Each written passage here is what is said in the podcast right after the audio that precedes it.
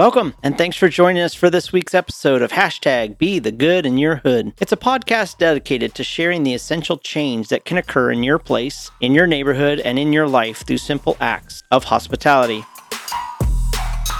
We are your hosts, Dave and Jen Colley.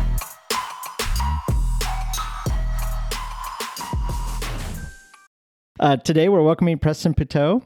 He is a gardener, beekeeper and pastor at Chestermere, Alberta, Canada. He writes a weekly newspaper column about creating healthy neighborhoods, and he's written books about loving our neighbors, including The Bees of Rainbow Falls and The Neighbors Are Real. So, Preston, thank you for joining us today. We're so glad that you're here. It's it's an honor to be with you. I've been following you for some time, and uh, yeah, I just I love so many of the people that uh, you connect around this really important uh, topic that is really our our lives. I think, isn't it? Hmm. Yes, indeed. Well, as we get started here, we have a couple questions for you, and we'll start with the first one, which is, what is your role in your neighborhood? Not titles, but what is your role as a human, as a man, as a beekeeper in your neighborhood? Yeah, I think when we first moved to Chestermere, uh, it's it's a growing community. It was just a few thousand people not long ago. Now it's twenty five thousand people, and so there's every home is new. And we moved in, and uh, there was there's not a tree to be found on our street. It was a dusty new development. It was frankly terrible. We had come from a home that we had a beautiful garden, and we were invited here. And so right out of the gate, my uh, I I said to my wife, "This is a bad idea. Why did we move to a dusty?" Nothing town. Like our neighborhood, I don't think it even had street signs up. Uh, it was a non-place. And she said, "We we don't go into beauty. We leave beauty in our wake." And for us, that really set the tone for who we were going to be. That we would leave beauty behind us. That we would stir up uh, what is beautiful around us and in others. Because and we realized that other people were moving into the neighborhood too and they were also looking around going where am i you know i'm in a non-place it's called chestermere but i don't know anybody and so everybody was brand new so I think right out of the gate, I think my identity was I, I was just turning what was dirt into soil. Like we were just setting the groundwork for relationality. So we literally said, well, our metaphor is garden. So let's garden. So we brought in truckloads of good soil and brought in trees, and we overnight just filled our yard with green things. Uh, half of it probably died because we're in winter Canada and we're we were learning how to garden. But since then, we've become very good gardeners and beekeepers, and we have this lush, beautiful green space. And I think it set the tone for who Preston and Kelly are. We are people who nurture the place. And I think for people watching in, I think when they see you nurturing a place, they're like, oh, wow. At the very least, they can say that we aren't, you know, cruel people or we're not going to, you know, steal their stuff or something because they seem to want to care about the place. And so I'd say that that's how it began. And then over time, we just got to see every other family sprout. Um, families have uh, had kids, they've had babies, they've gone through divorces, they've lost their pets. Like like everybody's lived something, and to walk for so far a decade with these people has been a beautiful piece of it all. So I think most people on my street would know me as just the guy who is here for the long haul, who is here to nurture and who is probably safe. And I think that that's our perfect start. So, Hmm. So let me get this right. You didn't necessarily move into your neighborhood as a gardener. Like that was something you decided to learn to do because you wanted to nurture beauty and place. Is that right? yeah, our first garden uh, in the town that we had just moved from uh, was our first effort. And so we learned a few things. I think maybe it's like having your first child and then you figure out some things and then you have your second child and you know kind of a little bit better how to go about doing this. So so i'd say that this this was our first true designed thought through garden and it started to make us think about how we design and think through how we actively nurture hospitality and care on our street. And we were very proactive about it because we thought a garden doesn't sprout up just willy-nilly. It, uh, it's something that you actually have to care for. You actually have to set the tone for what it is you hope to see see grow here. You can't force growth. You can only set the conditions for it. And we learned that. And so we stepped in with that kind of gardener's heart for it, I think. Wow. It's pretty amazing to both be learning a skill and a science, really, of gardening at the same time understanding what that looks like with people and to nurture that, which guess is really a great lead into our question, kind of the heart of our podcast this season is um, to really ask what good have you seen come from doing exactly what you said from the practice of hospitality. And so, could you share with us just a little bit about what good you have seen come from this in your neighborhood? Well, uh, lots of good over these uh, 10 10 years. But I think that I think the story that I want to share that kind of helps make sense of it all is actually something bad. Uh, we had we we went through the pandemic, and of course everybody was in lockdown, except in our neighborhood. We since we knew each other and we couldn't go far, we actually all had these like distancing parties where in the middle of our street we would just pull out our lawn chairs and sit at a distance from each other, and somebody would put a bonfire out, and we'd kind of visit and catch up with each other because we we were outside, so we kind of felt that that was okay, and we could stay far apart from each other. But we realized that we had this amazing gift of a neighborhood during the pandemic because other people needed hadn't known their neighbors and realized when the push came to shove they they needed their their community around them then something really tragic happened and my wife got very sick she's an er nurse and worked in all the covid wards and, and it hit our community pretty hard and so she was with people uh, in their last breaths and all the hard stuff that that happened in in our part of the world during the pandemic and uh, but then she contracted covid and then she has now long covid so she she can't drive she can't work she can't she had a really hard time walking or talking all of those tragic things but the good in the hood happened when we had to go into when our little home had to go into shutdown mode because my other half kelly we suddenly couldn't have people over for supper. We suddenly couldn't. Um, she she couldn't get out of bed. Uh, uh, all the barbecues that we used to host, our calendar got clear because suddenly the Poutaeux home was not a hospitable place. We were not able to just have people over, and we were like, oh man, like not only was it hard during the COVID, which we actually felt more hospitality then, but now we just couldn't physically do it. Our home was sick. Our home was ill. So guess what happened? Neighbors started coming to us and this is the real gift of it all. I think we sometimes think hospitality is a one way thing. It's like what we give. Um, but I've always known that hospitality is actually what you also receive. It's the ability to say yes when somebody gives you something, it's the ability to go out and ask for something when you need it. Well, guess what? Our home, for the first time in a decade, needed care. we needed, we were caregivers during the pandemic, and now we're the people who are saying, hey, we need to figure out how to get our kids to school properly. We need to figure out how to do stuff. And our neighbors started hovering around and they started to come in. Uh, one of our neighbors, Kate, one of my favorite neighbors, she uh, uh, she would come in and I'd come upstairs or go downstairs and she'd be there pouring herself a cup of coffee just to sit in our kitchen and maybe by chance bump into Kelly, who may or may not be awake and well for five minutes to and she made her her home ours and her kids would come over and we realized then that the good in our hood was that our neighbors loved us and were hospitable to us and would show up into our world even though we're wearing our pajamas and figuring out how to get healthy. That i think was the biggest discovery of it all and it came out of a time where and we're still in it but a time of just great loss and sadness that our home got deeply affected by this crazy pandemic thingy. Hmm. Wow, that is really cool. I, I heard a couple things too in that of that give and take of Mhm. hospitality and this picture of stepping into your home and the result too of that you reaching out and and how those two things really work together. Mhm. And that's just a really beautiful picture of how we are hospitable in the navigation of life and its Mhm. its joys and its struggles. That's really great. That is that is some really good that comes from the practice of Isn't it though? And you know, Kelly, my wife who is who is quite ill, hasn't lost her love for neighbors and for our calling here. She just couldn't physically do it. But I think that's helped her through a great deal. Like you'd think she'd be in a quite a dark place, but she's actually in a pretty good heart and headspace because she knows that she's part of a group of people, her neighbors, actual real neighbors who know her, love her, care for her.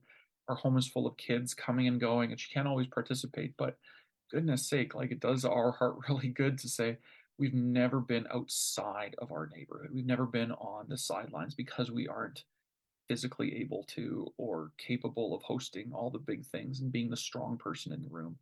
For the first time, we're kind of the weak people on our street. And lo and behold, our street has more than shared a great deal of love for us. And uh, boy, if that just doesn't fill you with a sense of provision and care, I don't know what does, right? So, I have a question that maybe you can or can't answer. I'm just thinking about myself in that situation. We've been in our neighborhood for a couple years. We know a lot of our neighbors and we've done things with them or for them or together.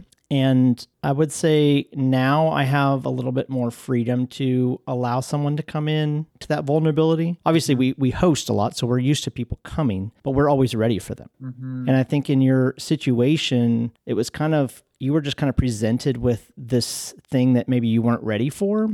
And yet people were coming in. And I think that there's probably some vulnerability in that. And I think for our listeners, when they think about struggling even just to open up their home, and all of a sudden thinking about this what if I got sick? I don't know if I'd want any of my neighbors to come bring me food or come in. So maybe speak a little bit to maybe some things over the years that have created that. Maybe the experience for you might be different nine years ago than today. And there's some preparation that you laid, if mm-hmm. that makes sense. But speak a little bit to that vulnerability piece, but also maybe some rhythms that you've created over the years that like helped make that a, a reality for when you were sick. Yeah, I'd say I'd say the there's the word transparency and vulnerability. I think I think I think for a long time I was transparent. Um, I showed people what they needed to see, uh, let them know that we're having a barbecue on Sunday afternoon at 4 p.m. or whatever. Right? That's that's that's letting people see. Uh, but vulnerability allows people to actually affect you, uh, to get into your world, but actually influence the direction of your life. And I think sometimes, um, well, I'll just speak for myself. Sometimes I I like to manage how much people see, or I think that's probably how I was some some time ago, and that's that transparency part. Boy, things really take off when you start to be vul- vulnerable to allow other people that effect upon your your life. And so I think you need a journey of time. Really, I think we think a lot can happen in a short amount of time. No, no, no. Life is life is watching kids grow up, watching people age, knowing people die, relationships change, and walking with that over the long haul. And so I think even my own trust of the people around me grew uh, to go. These are good people. These are be- they're everyone here is walks with a limp. There's there's no doubt about it.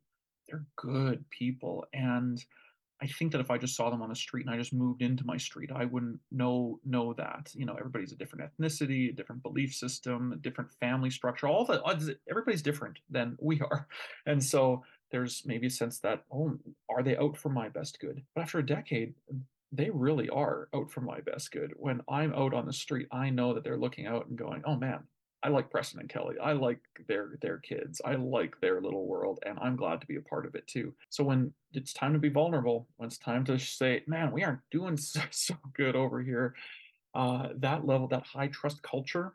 Um, as I talk about this high trust culture has suddenly found root, and now you get to now you get to eat the fruit of it love, joy, peace, patience, kindness, all those fruits grow between people. I thought it was a fruit that I had to bring. I thought I had to have a bunch of offerings to offer people.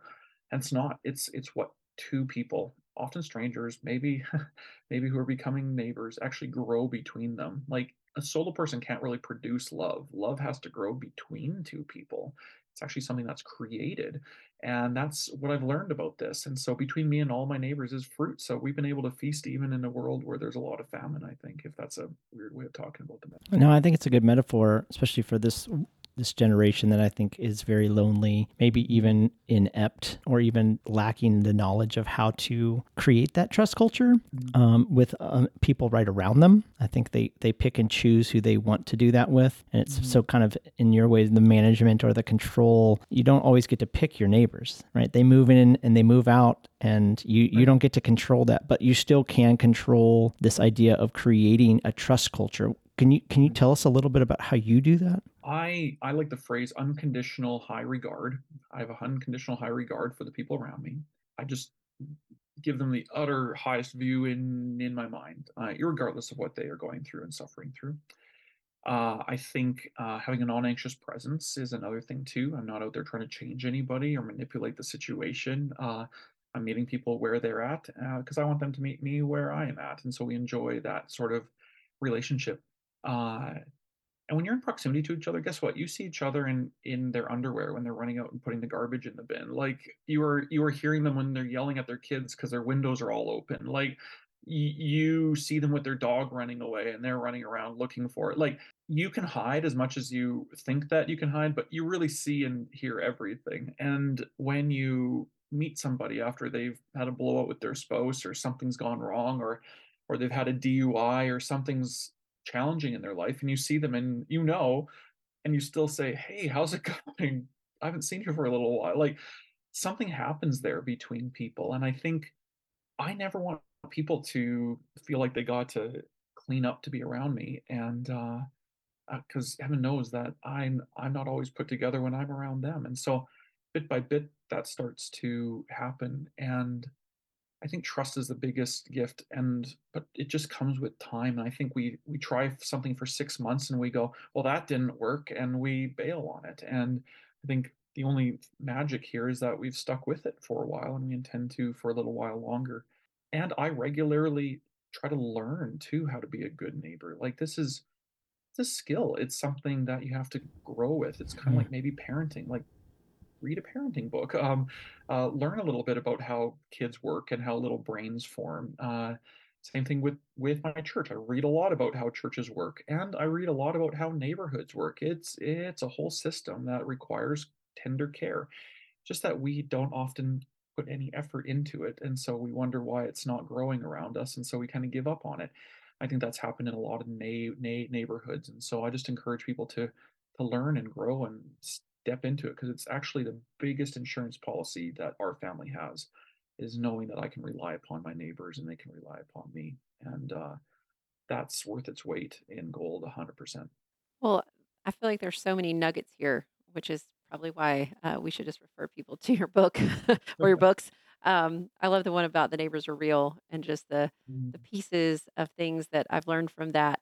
Um, but a couple things that I feel like really could be a challenge are this idea that it takes time to see the good that comes from practicing hospitality is a long term process. Um, and so just hearing you say that. And so I think one encouragement to be the good in your hood this week is to keep doing it mhm, um, and and not let that go. Um, and the other thing, I love this idea of just being a non-anxious presence. I think that's how you said it, yeah, of being you in the place that you are, and allowing people to both know that and be known by you, which is a really beautiful mhm, thing, and an encouragement of of what it means to really be who you are in your place mm, so many bits of wisdom and things that I feel like we could kind of head into our week with a challenge of how to be the good in our hood. Um, as you said, to be who you are in your place, that there is so much that we can do with who we are in growing and tending that fruit and building mhm, relationships. And I think that other piece of learning about how to be a good neighbor. Um, the fact that sometimes we, it's okay that we don't know how to do it yet